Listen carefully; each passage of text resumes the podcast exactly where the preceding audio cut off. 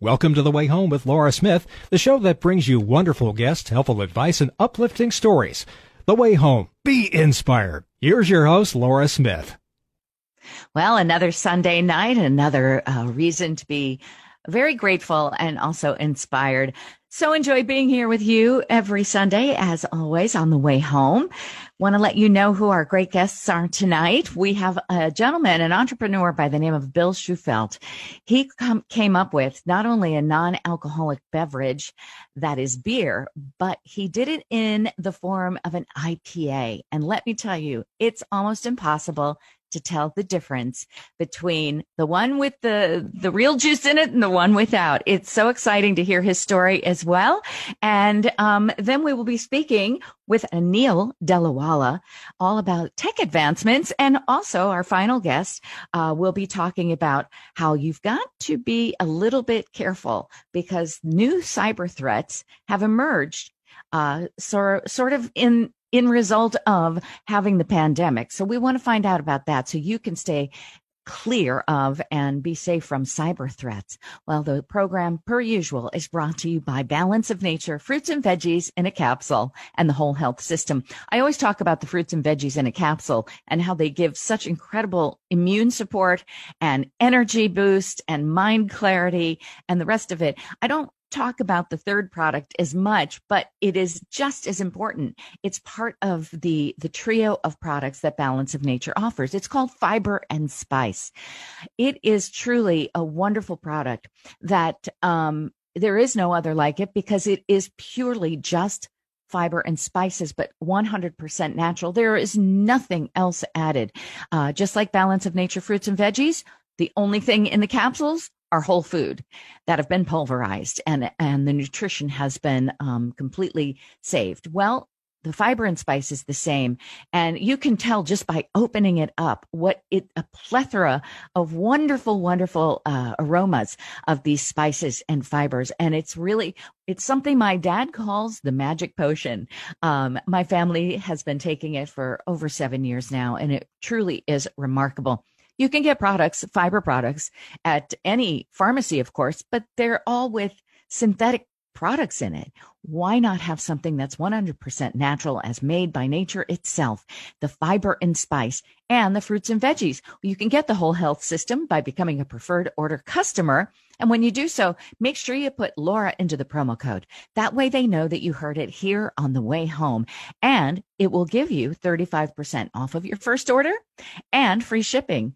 So it's all about balanceofnature.com. Go there and put Laura into the promo code, or you can call them at this easy to remember number, 800-246-8751, 800-246-8751. And remember, Laura into the promo code. Coming up, Bill Shufelt is going to talk about his wonderful transformation into the world of non-alcoholic beer and flavored seltzers. And it's a great story. You won't want to miss it. This is The Way Home. We'll be right back. Balance of Nature's fruits and vegetables in a capsule, changing the world one life at a time. I'm 57 and work construction, and I had a hip replacement and sore joints, not feeling too well. And I was limping around and feeling really depressed. I've tried different supplements and different things, but with Balance of Nature, my body just feels better. I don't limp. And it's kind of weird because at first I wasn't sure. And then a couple months into it, I just noticed I'm walking and I'm like, hey, man, I'm not like sore. I'm not limping, nothing. I'm sold on it. I've actually talked some family members into taking it and stuff. I'm walking and everything's great. Whole fruits and vegetables are the perfect fuel to power the cells in your body, giving you the stamina you need to handle your day-to-day activities. And that's what Balance of Nature is. Whole fruits and vegetables delivered to you in a convenient capsule form for only 22 cents a serving. Balance of Nature provides you with a natural energy boost without a caffeine crash, a 3 o'clock slump, or an early bedtime. Our proprietary blend has no additives or fillers, just the full nutritional value of 31 different fruits and vegetables. I'm healthy. I want to stay healthy. I like the idea of what the product is all about. I believe in the body's ability to heal itself, and I also believe that fruits and vegetables from God's great earth are the best way to do that. This is derived right from fruits and vegetables, and there's no extra chemicals involved. And I thought, you know what? If I can just keep my immune system super strong, I'm in favor of it. So far, I've been able to avoid any sicknesses, and I just like to stay out ahead of these things. Get a wide variety of all your daily recommended servings of whole fruits and vegetables without having to leave your home. Right now, Balance of Nature is offering free shipping and 35% off on any new preferred order. Call 1-800-246-8751 or go to balanceofnature.com and use discount code Laura. Welcome back. You're listening to The Way Home with Laura Smith. Here's Laura. Well, I'm trying to think of some of the interviews that I enjoy the most. And one of them happened to be about the best bourbon in the world. But then if we flip over to another concept in alcohol, that being non-alcoholic, I'm very excited to have on my next guest, Bill Shufelt. He is the co-founder of Athletic Brewing Company, which happens to be a non-alcoholic craft brewery in the United States that is absolutely going gangbusters. There's a wonderful story behind it. He's a little bit from Greenwich, Connecticut, and also from now Encinitas, California. And great to have you, Bill. Thank you so much for being on The Way Home. Thank you so much, Laura. Really appreciate you having me on. So I went through a stint, I think it was about 15 years ago, where I didn't drink for 3 years. And the only thing, because I just a whole host of reasons why I wanted to do that. And so I ended up, you know, if I did have to celebrate in any way or really missed having something, I would go to a non-alcoholic beer. You know, and back then it was pretty limited as to what you could have. So tell us the story of Athletic Brewing Company, all that you're doing, and then the brand new product, the offshoot of it, the Daypack. Very cool. Thank you. Yeah, I mean, our company emerged exactly from that. I think it's a total marketing misconception how many adults don't drink or only drink in very specific occasions or days of the week, where I think beer and alcohol marketing would have you think that 95% of the population has a drink a night, and we're really 50% of the adult population has 0.1 drinks or less per week, and 57% of adults have not had a drink in the last year at any given time. That was a World Health Organization stat. That's pretty remarkable, actually. Yeah, and so about 8 years ago, I never thought I'd be an entrepreneur. I didn't have 50 ideas and chose one. I really had a financial career I was very happy with. It was intellectually stimulating. It was stable. I was working at one of the biggest hedge funds in the world and thought I'd do that the rest of my life. But similar to what you just said, I was slowing down my drinking and ultimately stopped because I really just wanted to wake up and feel good every morning. I wanted to be sharp at my job. I loved waking up at 5, 6 a.m. and working out in the morning before getting my day going. And me and my wife were eating more organic, plant-based, healthy food. And as I got into my late 20s, I was feeling how all those inputs resulted in outputs and how I felt and performed and slept and everything. And really found alcohol was somewhat of an unproductive element of my life. And so I stopped drinking. But like you just said, I still love doing everything I used to love to do. I was a huge craft beer guy, foodie, loved going to restaurants with my wife and friends, sports bars, weddings, barbecues, anything. And there I was handed the kids menu at all those occasions. And it was either a sugary soda or a very sugary mocktail, and I really just wanted a good beer and to feel normal for this positive decision I'd made. And so before I knew it, I was reading brewing textbooks, trying to figure out why non-alcoholic beer hadn't evolved in 25 years. It's funny, the whole grocery store has changed in the past 3 decades. And there was this one dusty corner with the exact same products it had in the 1980s. And they were probably outdated and unoriginal at that time even. And I did a bunch of research.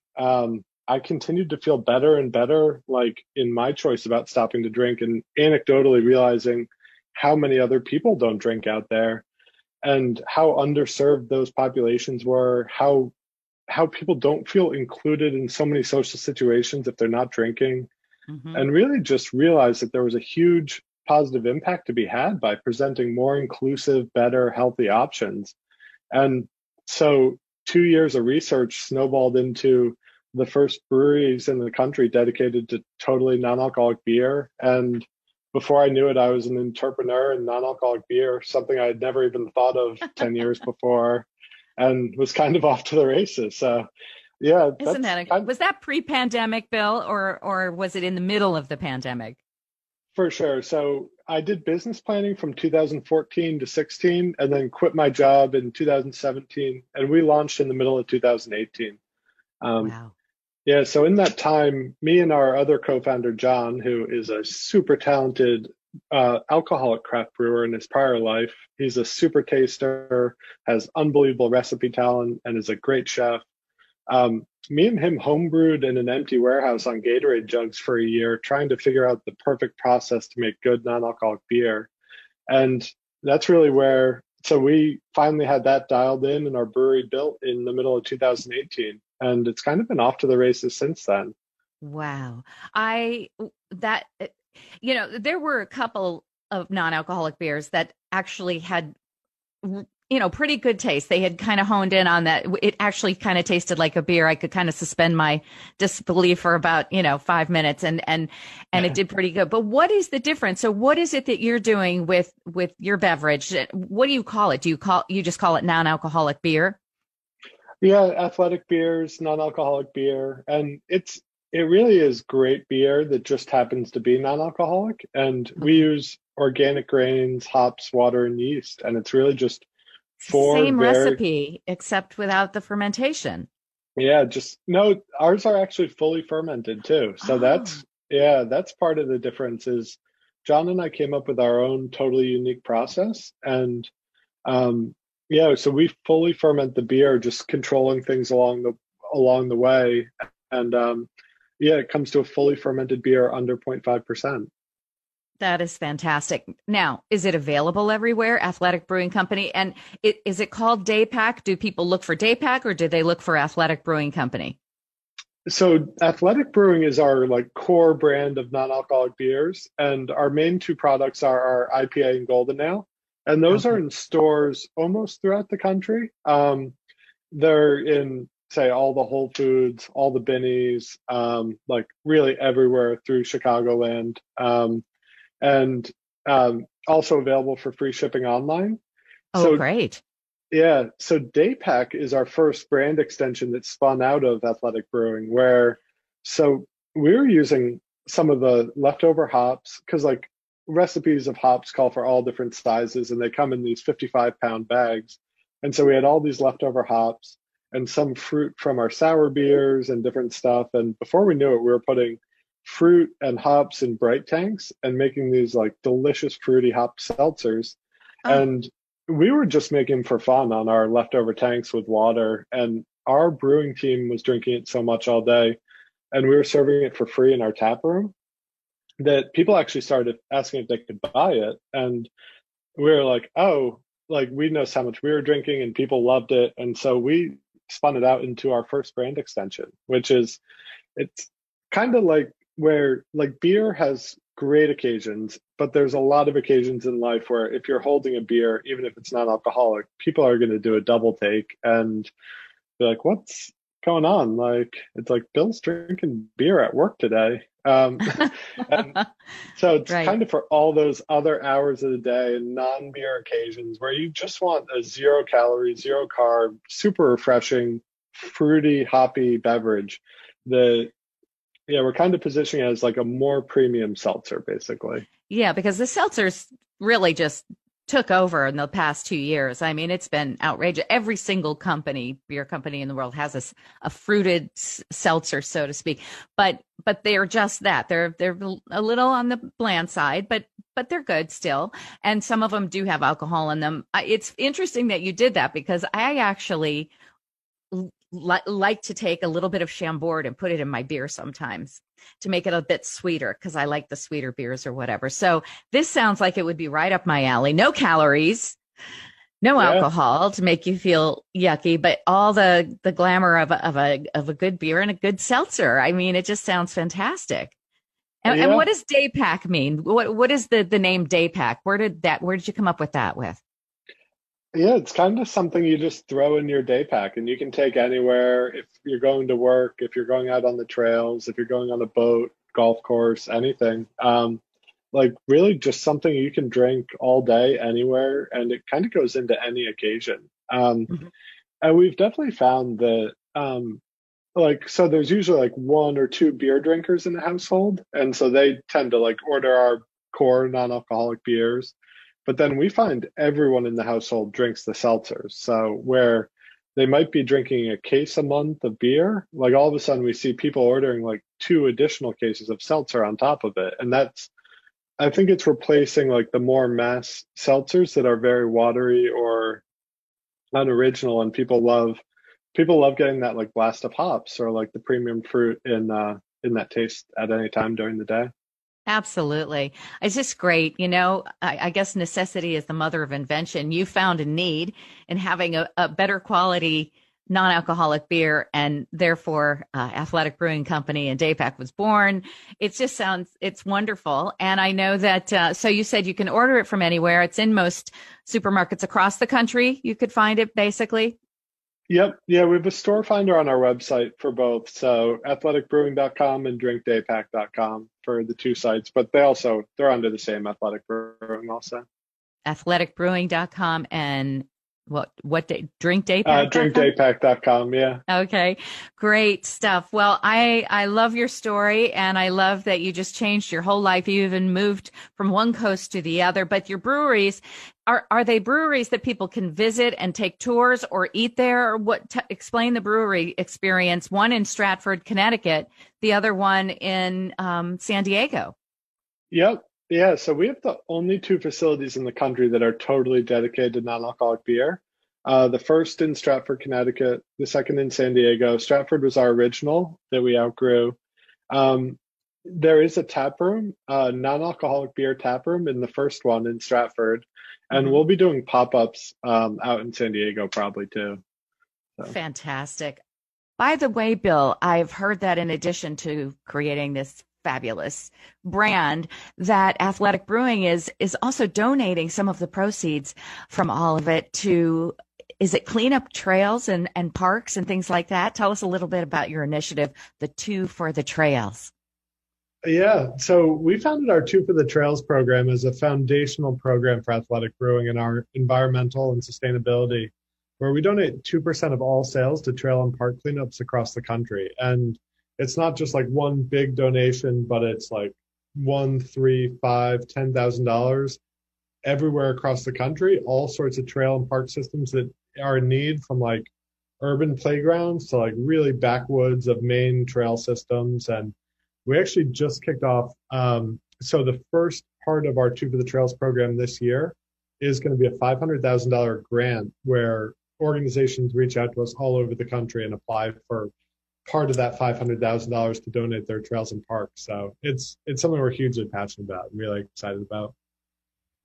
That's really beautiful. It's like thousands and thousands of drops of seltzer can go to make one great big impact on our outdoors. Thank you so much. That's such a great idea, and even more incentive to buy both products that you have, the beer and the seltzer. Happy news in the middle of, or the end of the pandemic, I should say. Bill Shufelt, I'm grateful and I'm happy for you and all your great success with Athletic Brewing Company, athleticbrewing.com and drinkdaypack.com. Go to the websites, find these wonderful non-alcoholic options in an IPA tradition like craft brewing that really raises the bar. And I'm sure you're going to have a lot of people wanting to copy, but there's never anything like the original. Thank you so much. I really appreciate it. Great to have you on the way home. Thanks so much. And I don't need to say drink responsibly after this. Thanks, Laura. Yeah, drink anywhere. Thank you. Founder of Athletic Brewing Company, Bill Shufelt, thank you so much for being on the way home. Thank you so much, Laura. Really appreciate it. Have a great day. You too. You're listening to The Way Home. We'll be right back. Welcome back. You're listening to The Way Home with Laura Smith. Here's Laura. Well, as if the pandemic hasn't changed just about all of our way of living life, but the way we do business as well. So many people's roles are changing within the paradigm of their businesses, and things look a lot different now. And I don't know exactly what the pandemic has to do with doing that, but I have someone here who does. Anil Delawalla, he's the managing director with Accenture Strategy. And apparently the modern role of the CFO is changing exponentially quickly and fast, and for all sorts of different reasons. Someone who was a CFO before maybe was the sort of the architecture of the financial stability of a company, but now they're doing so much more. Thank you for being with us tonight, Anil. Thank you, Laura, for having me, and I appreciate the opportunity to talk about this. Yeah. So tell me, I mean, as I said, a lot of people are changing the way they do business, but also roles within companies that already exist are changing. You've done a report that says the role of the CFO of a company has changed drastically. Tell us a little bit about what these changes are and why. Absolutely. So the report is called CFO Now, Breakthrough Speed for Breakout Value. And Laura, what we looked at was we were at this unique moment in time where we knew the pandemic was, creating disruption within companies, within organizations, but there was also this pre-existing trends that companies were dealing with in terms of digitalization and changing consumer expectations and changing market and industry dynamics.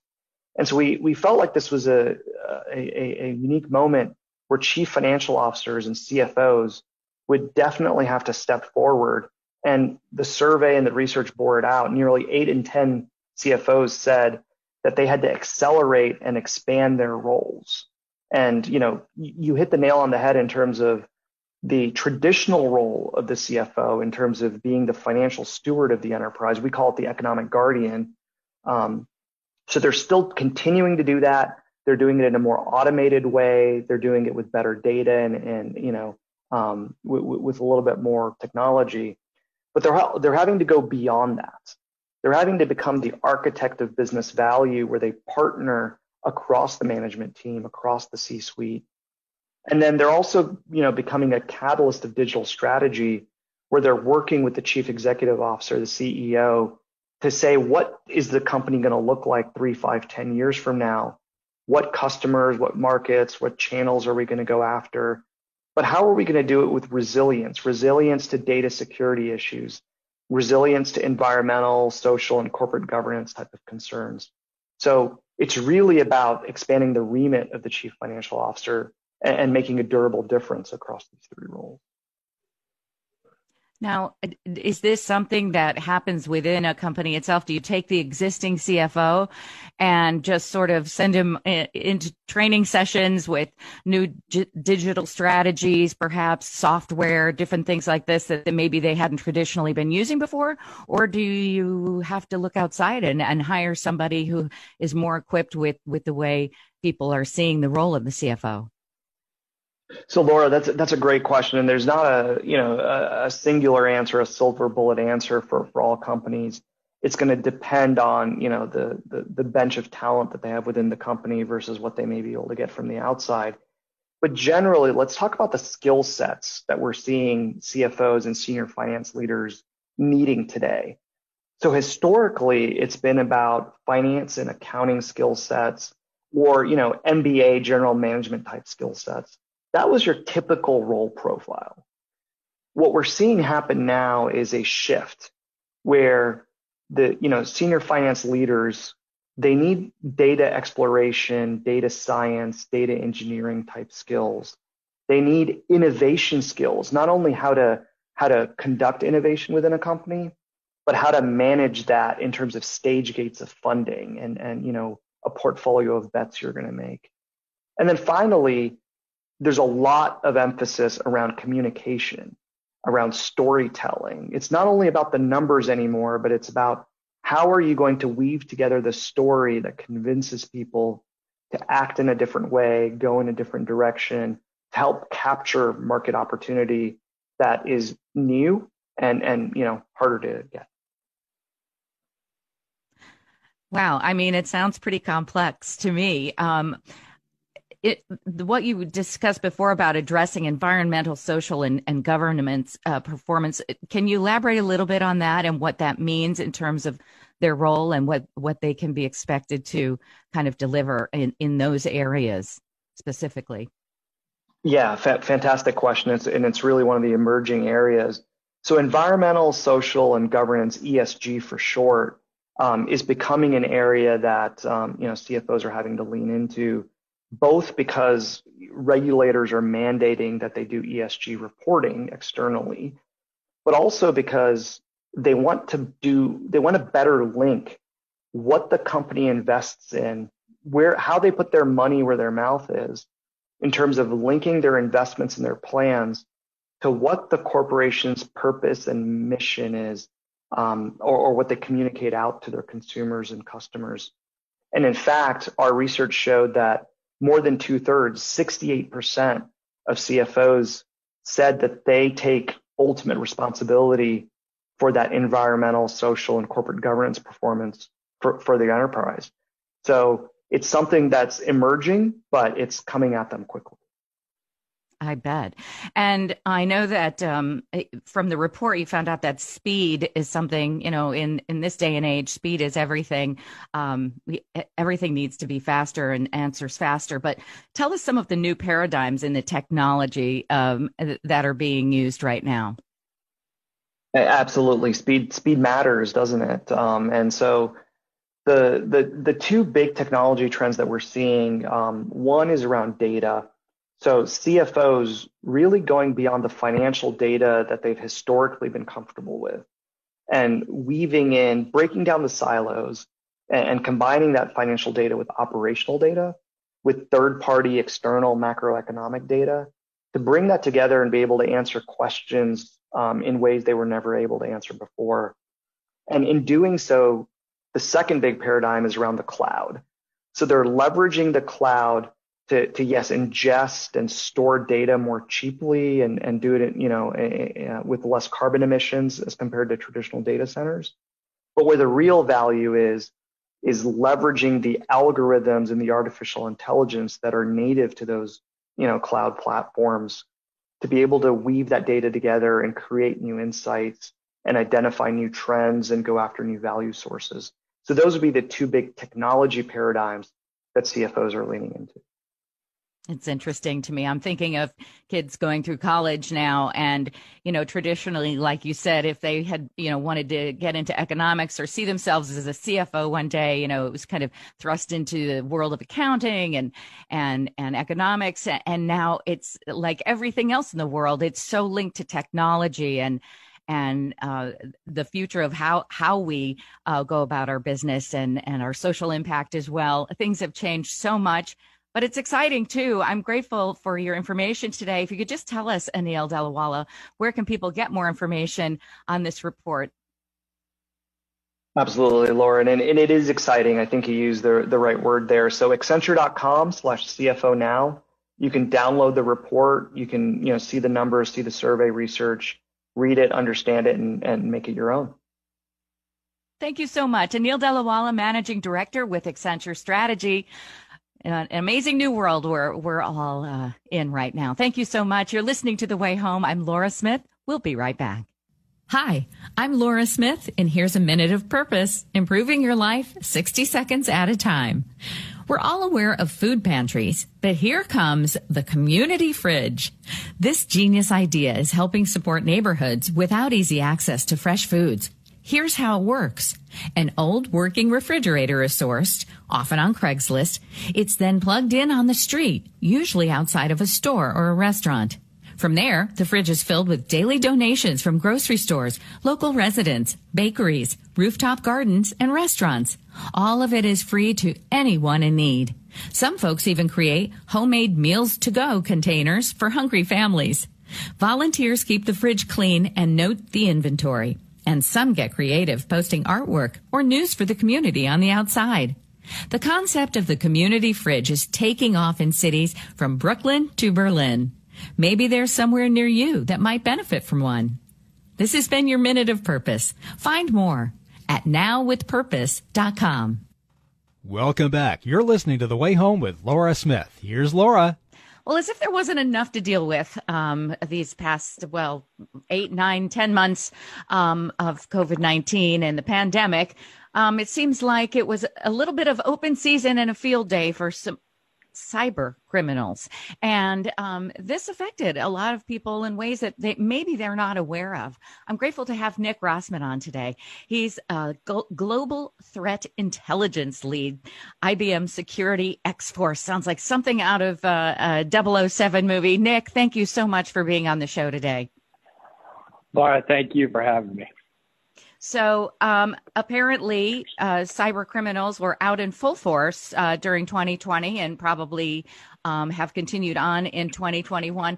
If you could tell us a little bit about some of the biggest cyber trends and some of the research highlights you've had, and also the criminals that have been targeting COVID-19 efforts and consumer brands, how is this affecting just the average person sitting at home, maybe during sheltering in place or just going about their working from home habits?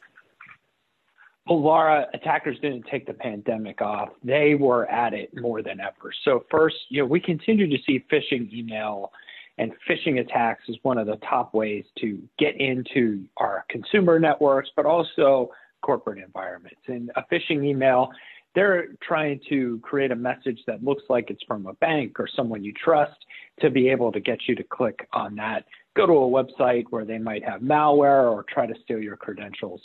And oftentimes what we saw that those lures that tried to get you to click had something to deal with COVID-19. So it could have been about using your stimulus check. It could have been about PPE and N95 masks. We also saw others related to the World Health Organization. So they used the COVID-19 themes to be able to get you to click on emails to steal data. And people are just, immersed online over this past year with so many people working from home or just sheltering at home. People are online all the time. And I personally try to make sure that I know what I'm clicking on before I click it. But it's harder to see some things and to really understand if there is something going on. What are some of the more noticeable brands that we would recognize where they're trying to get us to, basically lure us in, like you said? Well, we take a look at the top 10 spoofed brands. So that's where, like you said, there could be an O that becomes a zero in an address or changing some words around. And really the attackers targeted our digital toolkit that we use to stay connected during the pandemic. Companies like Dropbox, Microsoft, Google, PayPal, the ways we were able to talk to our friends and family and even occasionally our coworkers during this whole thing. And it's nothing that these companies are doing in particular, but it's how attackers are trying to use our trust in these companies as a way for them to get attention. And one of the unique ones we saw in 2020 was a consumer brand, Adidas, hit the top 10. And in that particular case, Adidas last year released two really popular shoes, the Yeezy brand from Kanye West and also the Superstar sneakers. And we saw sites that looked really convincing, trying to convince customers, individuals, and sneakerheads that were interested in Kanye's kicks to try to get them to click. And it might be to steal information about them, use their credit card information when they're trying to make a purchase for sneakers as well. So attackers are really going after our trust in these tech brands and now our social media influencers as well. Goodness. It's really unsettling. Well, apparently nearly 1 in 4 attacks in 2020 were ransomware. Tell us a little bit about this and the groups, that are targeted. That's a scary thought that people feel like they have no other recourse but to give in to these demands. It's really scary. It's so hard for companies and organizations. So, a ransomware attack is when an attacker gets into your network, your computer, they leave some malicious code in there that locks your computer up, freezes it, and they leave a ransom note that says, hey, pay us in Bitcoin and will release your information. Now, sometimes they don't release our information. You know, in the past year, we have seen attacks of ransomware in every industry and every geography, particularly now healthcare and the manufacturing sector. It's just a devastating attack. And companies, you know, and organizations need to think about a lot of things when they're confronted with these attacks. It can take days and millions of dollars to get back online after a ransom attack occurs, even if they have the best security practices in place. And oftentimes, if life is at stake, if the company's entire value is, companies see the value in paying the ransom. Unfortunately, though, that just fuels the ransomware market. It fuels the cyber criminals to keep going. One of the groups we track earned maybe about $120 million last year. This is big business, and it's just been fueling during the pandemic. So what do you do? If you don't give the money, then what happens? Well, for a lot of organizations, they've had a backup strategy to recover. But attackers realize that now. So they're also coupling their ransomware attack with stealing data. So your note not just says, hey, you know, we've got your computers locked up, but we've also stole 60 gigabytes worth of data. And then there's a scramble within the organization to figure out what the heck was stolen. You know, we advise companies have the latest detection technologies and endpoint tool, we call it. Basically, it sits on your laptop, able to learn more about what your employees are doing on the network all the time, but also have a plan, have an incident response plan, a company like IBM ready to respond with you in the event of a crisis. Okay. And so what is just a person, not a company, but maybe a person, does this happen to individuals, just regular people, or does it have to be like a really high net worth person that they're going after? You know, we see them from small, you know, individuals to big organizations, Fortune 500s to the mom and pop shop, you know, even state and local governments and school districts. It is literally everyone. Gosh. And so what can consumers do? Is there something that they can load up onto their computer to stop this? Or is it just education and training? And where should we be getting this? Where can we get more information, and how can we protect ourselves, Nick? Well, first, you know, think about history repeats itself. We're going to see a lot of these themes around COVID-19 that the attackers are going to use in these spear phishing emails again and again. So be aware of that, especially now as we've gotten great news recently about the availability of vaccines. I think the other thing, examine where you're clicking. We talked about spoofed brands earlier. Really examine the links where you're going to. If you're getting them via email from your bank. Is your bank really contacting you? It's a really great idea to go back to the original website of the retailer or the bank to see if they're reaching out to you. Those messages will also be on their site. And the other thing, and I know consumers think, oh, well, we've heard this all before, is change your passwords. Don't use the same password on every account. If you're using the same one on your corporate email, your personal email, your bank account, your Facebook account, your Amazon account, you're just leaving yourself wide open to attacks. So change those passwords and use a password manager to keep track of them. Very good. Thank you so much. Nick Rossman, Global Threat Intelligence Lead, IBM Security X-Force. Give us a great website we can go to get more information, please. IBM.biz/threatindex2021. Okay, IBM.biz/index? Threat Index 2020. Threat Index. Okay, got it. Thank you so much, Nick Rossman. Really appreciate it. And hopefully people can be more aware and really be ready for something like that. I appreciate you being on The Way Home. Thank you. Stay safe out there online. Thank you. We'll be right back. Balance of Nature is fruits and vegetables in a capsule. Changing the world, one life at a time. Oh, my goodness. It is amazing. You know, within the first day that I started taking the 3 capsules, I felt a difference in my energy level. I've never had anything hit me that quickly. I take a walk every day because I have enough energy now to take a walk. And I ran into a neighbor. She was asking me, what in the world have you been doing? You look wonderful. You're losing weight and you look great and your color is just wonderful. And I said, it's this product. And I told her all about it. So it's an amazing product and God bless you for coming up with it. Balance of Nature provides you with a natural energy boost without a caffeine crash, a 3 o'clock slump, or an early bedtime. Our proprietary blend has no additives or fillers, just the full nutritional value of 31 different fruits and vegetables. This is a good product. I want to keep using it. I plan to be a lifelong customer. I was convinced in the testimonials that I heard, and I wanted to give this a shot, mainly because one of my mindsets is that I believe in preventative maintenance.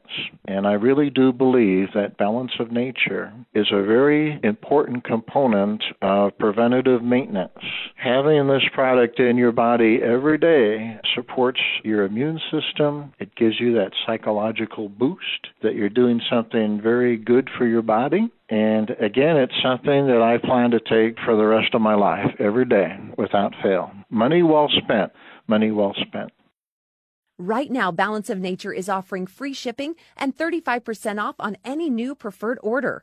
Call 1-800-2468-751 or go to balanceofnature.com and use discount code Laura. Welcome back. You're listening to The Way Home with Laura Smith. Here's Laura. Oh, thank you so much, Jim Clefield. Well, people hear your voice all the time, and they tell me what a beautiful voice you have. And it's really, I think it's a dying art. I'm so glad to have you here on the program every Sunday. And Bob Small, the engineer who is, well, just the brains behind the whole operation. Lurking in the background, yeah. Yes, you are. Working in the background, but making it all sound good in the foreground. It's always good to be with you guys. And I love this part of the program where we get to focus on for a solid, like 5 or 6 minutes, just on good news that you have gone out and found in the world, Jimmy Dean. I am inspired just hearing them from you. I don't allow myself to read the stories, even though you send them to me beforehand. I like to hear them right as you are giving them because it really does. It just lifts me up. So what's your first story today? Oh, I really appreciate that, Laura. Well, you and I are game show fans, I know, but I know you love Jeopardy most of all. Well, I want to tell you about that other Merv Griffin creation called Wheel of Fortune and the story of a contestant. You just don't hear this very often. It's a gentleman from California by the name of Scott Colbrenner. And on the show recently, he won $145,000, $45,000 on the front end, and then the $100,000 grand prize. And you know when the MC always says, what are you going to do with that money? They usually say, I want to buy a car, or maybe fix up my house, or maybe pay my kids' education. Fine. No, he did something that's really unique. I rarely hear about this. He's giving all that money to two charities of his in the L.A. area. One of them is Uplift Family Services. The other is Los Angeles's Regional Food Bank. He's going to give all that money to them. And he just basically said, he was hoping he was going to do a little bit well. Well, he did more than that. And he basically told Pat Sajak, I guess, that's what I wanted to do because he wanted to help others. He said, it's nice to win, but I want people who are suffering to get some help from me. And so, I mean, that's good impressive. For him. I mean, you rarely hear about this because game shows have done for years. You know, celebrities play for charity. They've been doing it since the beginning of time. But to hear from an everyday contestant, that doesn't happen very often. I'll tell you that. No. Do we know whether or not he is sort of an independently wealthy guy? I mean, not to take away from that or anything. I think it's absolutely incredible that he could just do a lot of people, they win that money, and boy, do they need it. Yeah, it doesn't say it really. It's just something he wanted to do. Good for him. I mean, how often do you hear a contestant do something like that instead of for their own use? I think that's just the most wonderful and noble thing you can do. It's pretty rare also on Wheel of Fortune. I actually watch it with my parents when I can. We enjoy it. And it's pretty rare that they win the $100,000 one. If they do win, it's usually $38,000 or the car or something like that. But to win the $100,000 and then to give it all away, Wow, big hearts and lots of generosity there. Yeah. Wonderful stuff. What else do you have, Jimmy? And also, I guess, another L.A. theme, if you will. Well, guess what? That city has a unique distinction. I'd say one of the hallmarks, during this pandemic, and really the brightest spots we had, is that while we were all in quarantine and we were locked down the way we were, a lot of people, including one of my own family members, adopted pets, right? I told you about that in the past. And anyway, Los Angeles is now, for the first time in its history, a no-kill status city. And they're hoping this will go nationwide. I'll tell you all about that. They achieved that for the first time by a saving rate of 90% of the animals or pets that are out there. I mean, none of them were put to sleep. I mean, they were adopted. Well, it happened a couple of weeks ago by Best Friends Animal Society. Now, that's a nonprofit that does it outreach nationwide with shelters, rescue groups, pet adoption, etc. And because of Best Friends, they were able to make L.A. no kill, and they're hoping to take this program on a national basis as the year goes on. They say the nationally recognized benchmark to be considered no-kill, you have to take into account that about 10% of pets who enter shelters in medical circumstances lead to humane societies giving it to families. And so I think really if there has been a bright spot in all of this is that people are adopting animals because, let's face it, we haven't been able to get out and hug people, go out socially, and it certainly made a difference in my life because without those furries I visit occasionally, I don't know where I'd be. I agree with that. And actually, this past week, it was National Puppy Day. Mm-hmm. And I have a friend who is selling a little Pomeranian puppy. And I have been sitting on the fence because I just currently have two cats. And I know that when you bring a puppy into the household, it's a whole different thing and, different energy. And then also to take care of and train a puppy takes a long time. So I'm on the fence, but I'll tell you what, I've been thinking a lot about adopting. And then there's another dog, in the neighborhood that, is actually chained up all the time. Oh. And I get so sad about that. I go and take it treats as much as I can, but I've been thinking of maybe offering to buy that dog off of those people too. Now I'm doing all this as I'm moving into a new house with all brand new floors and everything. I'm not sure what I'm thinking, but anyway, yes, that's such a great news that they're not killing the animals because I just think there is nothing sadder than to think of these pets ending up in these situations where they don't get adopted and then they get euthanized. So way to go, California, on that one. And that would be awesome if the entire country and the world adopted. You know why, Laura? Because you and I have empathy for a lot of things, especially for animals. We absolutely have empathy. Bob, have you ever had a pet? Yeah, a long time ago, I had a couple of pets. There were cats. There was one dog. Yeah. A poodle. Yeah, okay. A miniature poodle. Wasn't really my kind of dog, but it was supposed to be my dog. What was his name? Toby. Toby? Oh, that's cute. Yeah. Very cute. My sister's oldest, well, the big one, Kaya, she whines so much. She has a nickname the kids gave her called Crya because she whines all the time. It's true. That's true. Cute. She's the boxer, right? Yeah, the boxer pit bull mix. Yeah, I mean, I can barely pick her up now. Mm. Yeah, I beautiful. Really can. Well, we do love our animals. Thanks for the great news, Jimmy, as always. And anytime. Bob, thanks for always minding the helm of the ship of the way home. Oh, yeah, appreciate it. All right, Kevin. Great to see you guys because I'm actually looking at you on Zoom, even though everyone's hearing you on the radio. We so appreciate you being with us, along with us. Have a wonderful week. Stay positive. Stay healthy. All the things that make you live the life of your dreams. I'm Laura. We'll see you next Sunday night.